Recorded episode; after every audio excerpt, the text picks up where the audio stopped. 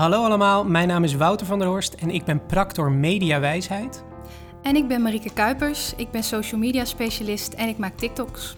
Ja, en wij gaan vandaag in deze podcast goed in gesprek over verkeerde informatie. En dat is niet helemaal toevallig, want dat is ook de titel van een campagne waar we aan we werken. Uh, en dat doen we samen met het netwerk Mediawijsheid, Kennisnet, Wikiwijs, Beeld en Geluid en natuurlijk mijn eigen practoraat Mediawijsheid. En het doel van deze campagne is om studenten weerbaarder te maken tegen desinformatie en de docenten alle hulpmiddelen te bieden die ze nodig hebben om dus ook echt goed dat gesprek aan te gaan met hun studenten. Um, maar Marieke, je noemde het net zelf ook al eventjes. Je maakt TikToks en dan ben je daarin heel erg bescheiden. Maar je bent super populair op TikTok. Je hebt heel veel volgers. Uh, vertel, wat doe je op TikTok en, en, en waarom ben je daarmee begonnen? Ja, ik heb uh, nu uh, meer dan 90.000 volgers. Dat is best wel snel gegaan, vond ik. Um, en ja, ik ben social media specialist, zoals ik net zei. Dat Um, daar ben ik begonnen bij de NOS, uh, uh, heb ik een aantal jaar gewerkt. Um, bij NOS Stories, dat is een redactie die nieuws maakt voor jongeren. Dus eigenlijk middelbare scholieren, vooral die leeftijd. En daar kwam ik eigenlijk al heel veel desinformatie, verkeerde informatie tegen. dan stuurden jongeren ons berichten over ja, allerlei nieuwsberichten die ze wilden checken van klopt dit wel. Um, en later ben ik uh, bij Buitenlandse Zaken gaan werken, maar uh, ondertussen zie ik uh, op TikTok um, heel veel verkeerde informatie langsgaan in allerlei viral video's. En eigenlijk zag ik daar helemaal geen antwoord op. geen, enkel, geen enkele persoon die daarop zei van hé, hey, dit klopt niet. Um, dus toen dacht ik, ja, dan, dan voel ik me geroepen om dat zelf te gaan doen. Ja, en dus je merkte dat TikTok werd echt een beetje een soort vrijplaats voor uh, verkeerde informatie, voor desinformatie. Um, werd daar volgens jou ook niet zelf genoeg aan gedaan door het platform zelf? Nee, daar wordt, daar wordt nog niet genoeg aan gedaan, vind ik. Er zijn wel opties om uh, verkeerde informatie te melden. Um, maar het is nog maar de vraag of TikTok het dan er ook afhaalt of niet. Dat gaat soms goed, soms niet. Um, en ja, eigenlijk is het uh, probleem dat tegen de tijd dat TikTok het eraf haalt, dan is een filmpje al uh, misschien 200.000 keer bekeken. Dus dan is het kwaad al geschied, uh, want dat gaat echt heel snel op TikTok. Ja, ja. Hey, en hoe, hoe is jouw um, proces? Hoe komen die, die video's die je maakt, hoe komen die tot stand? Waar begin je? Nou, ik heb een, een eigen account op TikTok. En ja, TikTok die personaliseert eigenlijk heel erg wat je te zien krijgt. Dus je kan heel erg, het kan heel erg leuk zijn. Je kan heel erg filmpjes krijgen die je leuk vindt. Dus mijn eigen TikTok-account is, nou ja, bijvoorbeeld kattenfilmpjes en uh, dat soort dingen. Um, maar daar kom ik minder verkeerde informatie tegen. Um, dus ik heb een eigen extra account gemaakt, waar ik eigenlijk alleen maar complottheorieën, verkeerde informatie, uh, een beetje filmpjes die ik normaal niet zou liken, die like ik allemaal op dat oh, account. Dat is interessant, want daar hoor je natuurlijk best wel veel over de laatste tijd, over die um, uh, soort van desinformatie funnels waar mensen in terechtkomen. Dus als je klikt op uh, één video dat je terechtkomt in, in de andere, omdat het algoritme dus denkt dat je dat interessant vindt. Maar jij bent het dus bewust gaan doen. Ja, ik maak er eigenlijk gebruik van om die desinformatie te vinden. En het algoritme van TikTok is denk ik een van de beste, nou ja, meest uh, effectieve algoritmes die ik ken om te vinden wat jij interessant vindt. Um, dus TikTok kan echt razendsnel, als jij iets liked wat uh, een complottheorie is of iets is wat niet klopt, dan krijg je allemaal dezelfde soort filmpjes eigenlijk. Dus als ik nu dat TikTok-account open, wat ik daarvoor heb gemaakt, dan uh, weet ik zeker dat ik uh, daar allemaal verkeerde informatie kan vinden. Ja, en, en, en vervolgens, dus je komt zo'n video tegen en, en dan denk je van oké, okay, hier, dit klopt niet, hier ga ik wat tegen doen en dan ga je vervolgens zelf een video maken. Ja, eerst ja. natuurlijk, het, het, begint natuurlijk met de observatie, nou, dit klopt waarschijnlijk niet, denk ja. ik. Um, en dan ga ik eerst researchen en kijken of ik uh, wel kan vinden of het klopt of niet. En uh, vaak klopt het niet inderdaad. Maar ik kies ook filmpjes uit die wel veel zijn bekeken, omdat ik niet zomaar uh, ja, filmpjes die heel weinig zijn bekeken, juist weer een heel groot publiek wil gaan geven. Nee, Nee, dat klopt. Dus dan, uh, en daarmee pak je natuurlijk ook waarschijnlijk het grootste publiek, omdat die filmpjes sowieso al heel veel worden bekeken. Ja. Ja. En hoe gaat dat proces dan? Want je, je, je noemt jezelf volgens mij ook wel fact-checker, klopt dat? Ja, nou ja, ik weet niet of ik mezelf zo kan noemen, want ik ja. ben niet uh, officieel uh, in, meer in dienst van een journalistiek bedrijf of whatever. Mm. en ik heb geen team achter me die ook nog mijn werk kan checken. Dat zou wel het beste zijn. Um, maar in principe probeer ik dat wel te doen, ja. Ja, Ja, en, en uh, we kennen TikTok natuurlijk allemaal als een, als een platform waar veel jonge mensen te vinden zijn. Zie je dat ook terug in de mensen die jou volgen op TikTok? Ja, ja. heel erg. Ja, ik heb eigenlijk een beetje bijna twee doelgroepen. Echt wat, wat jongere kinderen die dus echt uh, bijvoorbeeld heel bang worden van filmpjes over uh, chips waar je kanker van zou krijgen. Um, en een wat oudere doelgroep die meer bezig is met de grotere complottheorieën en, en dingen over vaccins. Nou ja, dat is natuurlijk breed gedragen, maar ja. ja. ja. dat is iets wat je natuurlijk in het. Uh, ik, ik zit um, uh, natuurlijk in het onderwijs. En dat is iets wat je, uh, als we het hebben over het MBO, bijvoorbeeld ook ontzettend veel hoort en tegenkomt. En de, de coronasituatie waar we nu in zitten, is daarin een heel mooi um, voorbeeld van jongeren die zich ontzettend veel zorgen maken als het bijvoorbeeld gaat om die vaccins. En, en ehm, eh, soms is, zijn het ook echt wel een beetje de extremere meningen van dat er dus uh, er zit een chip in het vaccin. Maar soms is het ook wel iets dichter bij um, iets wat bij de waarheid ligt. Um, uh, en is het wat minder zwart-wit. En kom je dat in je complottheorieën die jij behandelt, of, of fake news of desinformatie die je behandelt? Die balans tussen echt hele extreme dingen, van de aarde is plat, tot de misschien wat minder extreme dingen, zoals, um, en dat zit bijvoorbeeld ook in onze campagne, in ons lesmateriaal, een casus over bijvoorbeeld de werkzaamheid van, van vitamine C uh, en het coronavirus. Dus hoe, hoe maak je die balans op tussen extreme onderwerpen die je kiest en soms wat meer genuanceerde wetenschappelijke uh, onderwerpen?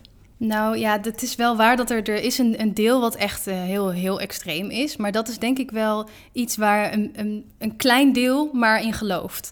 Uh, dus dat het grootste probleem zijn inderdaad die, die, uh, die verkeerde informatie... die dan soort van een deel waarheid is en een deel erbij verzonnen. Um, dat werkt natuurlijk ook het beste, want dan, dan lijkt het ook een beetje alsof het de waarheid is. Maar dan um, worden er alle, allerlei dingen bijgehaald waar helemaal geen bewijs voor is. En, en dat is iets waar jongeren heel gevoelig voor zijn. Um, zeker omdat ze dan niet echt het gevoel hebben dat ze bijvoorbeeld ergens grip op hebben of, of dat ze bang zijn of um, nou ja, niet, niet genoeg weten. En dan, dan zijn ze heel gevoelig voor dat soort uh, informatie. Ja. En wat voor, wat voor reacties krijg je zo op jouw um, uh, video's? Uh, ik, ik, ja, ik krijg hele positieve reacties. Uh, bijvoorbeeld van uh, nou, die jonge jongeren die echt zeggen van... ik was zo bang om die chips te eten en je hebt me echt gered. ik ga gewoon weer een zak opentrekken. dat soort reacties. maar ook de, wat oudere jongeren, de echte twintigers... die dan zeggen... Um, ja, wat goed dat jij er bent op dit platform. Ik zie alleen maar verkeerde informatie. En ik vind het gewoon fijn om te zien dat er iemand is die ook nog een beetje probeert uh, genuanceerd na te denken. Uh, maar ik krijg, en gelukkig is dat een klein deel, ook wel hele heftige reacties, uh, negatieve reacties van mensen die wel geloven in die complottheorieën bijvoorbeeld, waar ik het dan over heb. Um, dat zijn vaak ook wat, wat oudere mensen, maar dat zijn ook soms jongeren. Um, en die beginnen dan over, ja, tribunalen, dat ik op een lijst sta en dat soort dingen. Dat zijn vooral de, de vaccins en corona-onderwerpen die dat soort dingen oproepen. Dat lijkt me echt enorm heftig. En volgens mij is ook helaas de realiteit dat heel veel uh, docenten daarmee te maken hebben. Um, dat weet ik ook zelf van de groep uh, docenten met wie ik werk. Zou jij een tip voor ze hebben hoe je, hoe je daar um, mee om kan gaan? Hoe ga jij daarmee om? Ja, de reden dat ik dit blijf doen is dat ik wel geloof dat er nog een gesprek mogelijk is en dat dat echt heel goed is ook. En, en dat dat soms ook wel heel positief kan uitpakken. Um, ja, qua tips, ik denk dat het heel erg helpt als je weet waar ze het over hebben. Um, zodat je daar niet soort van blindelings tegenin gaat van ja, dit klopt niet, het is allemaal onzin. En ook om leerlingen niet meteen te bestempelen uh, als, als wappies of mensen überhaupt. Ik denk niet dat de meeste docenten dat doen, maar... Um, ja, dat, dat, dat werkt natuurlijk nooit, want dan, dan, dan krijg je geen goed gesprek. Dus je moet er altijd ingaan um, met, met een goede houding. En het werkt heel goed als je het gesprek um, privé doet. Dus niet voor de klas, denk ik. Wat ik bijvoorbeeld ook doe, is niet het gesprek in de reacties onder mijn video. Maar ik vraag dan: zullen we het even verder uh, hierover hebben in mijn uh, privéberichten? En dan krijg je soms wel echt een ander gesprek. En dat heeft wel geleid tot nou ja, mensen die echt heel erg boos begonnen. Uh, die dan in mijn privéberichten zeggen: Ja, nee, ja, sorry, het was eigenlijk misschien wat te heftig. Want je bent volgens mij wel prima. Alleen, ja, ik geloof het niet. Ja, en volgens mij is dat ook het belang van onze campagne. Um, die die tegenstelling en die discussie in, in de maatschappij, die wordt soms zo heftig gevoerd. En als we daar niet iets aan doen in de klas, dan krijgen zowel uh, de studenten als de docenten, maar ook de maatschappij in zijn geheel daar natuurlijk uh, steeds meer last van. Ja, en er zijn natuurlijk mensen die daar ook extra last van krijgen. Zoals uh, mensen in de zorg die op de frontlinie staan en te maken krijgen met uh, mensen die in de ambulance bijvoorbeeld uh, dit soort desinformatie vertellen. ik volg iemand op TikTok, Ambulance Albert, die, die vertelt hier ook wel eens over. En ja, dat lijkt me echt heel lastig om daarmee om te gaan als je daar zo ja, op je werk daarmee moet dealen. Ja, precies. En, en dat is denk ik ook waarom we uh, specifiek deze campagne ook onder andere op die doelgroep, op die beroepsgroep uh, van de zorg um, uh, hebben gericht. Um, maar ook op de doelgroep die um, in de mediaberoepen werken. want dit zijn twee beroepsgroepen die echt heel veel te maken hebben met, met deze problemen waar we het over hebben. En dus op ons platform, mbomediawijs.nl slash desinformatie, is er ontzettend veel praktisch materiaal te vinden. Uh, en het gaat over explainer-video's, uh, lesbrieven, um, maar ook casussen, zoals de casussen die we net hebben besproken, uh, vitamine C, maar ook het misbruik en verkeerd interpreteren van cijfers en data. Kortom, echt heel veel praktisch en bruikbaar materiaal is daar te vinden. Um, en daarnaast hebben we ook een hele toffe PowerPoint ontwikkeld, waar jij een belangrijk onderdeel in speelt. En onder andere ook met een hele toffe challenge. Kan je daar meer over vertellen? Met die uh, challenge willen we um, studenten uitdagen om uh, na te denken over hoe ze goed in gesprek kunnen gaan over dit soort uh, desinformatie en ook tips die ze misschien hebben. Um, en dan kunnen ze filmpjes maken en die insturen voor de challenge. En ik ga dan ehm, de challenge aftrappen door zelf een, een video te maken op TikTok, waar ze dan op kunnen reageren. Daar komen dan een paar versies van. Eentje voor in de klas, die wat specifieker is, en, en een wat algemenere challenge voor op TikTok. Heel erg leuk. En ik heb zelfs begrepen dat er ongeveer 20 kilo chocola te verloten is. Dus nou ja, als dit dan niet genoeg motivatie was om mee te doen, kan je altijd nog chocola winnen. En een gastles van mij, dus dat wil je natuurlijk Ja, ook. nee, zeker. Dat wil je, dat wil je absoluut niet missen.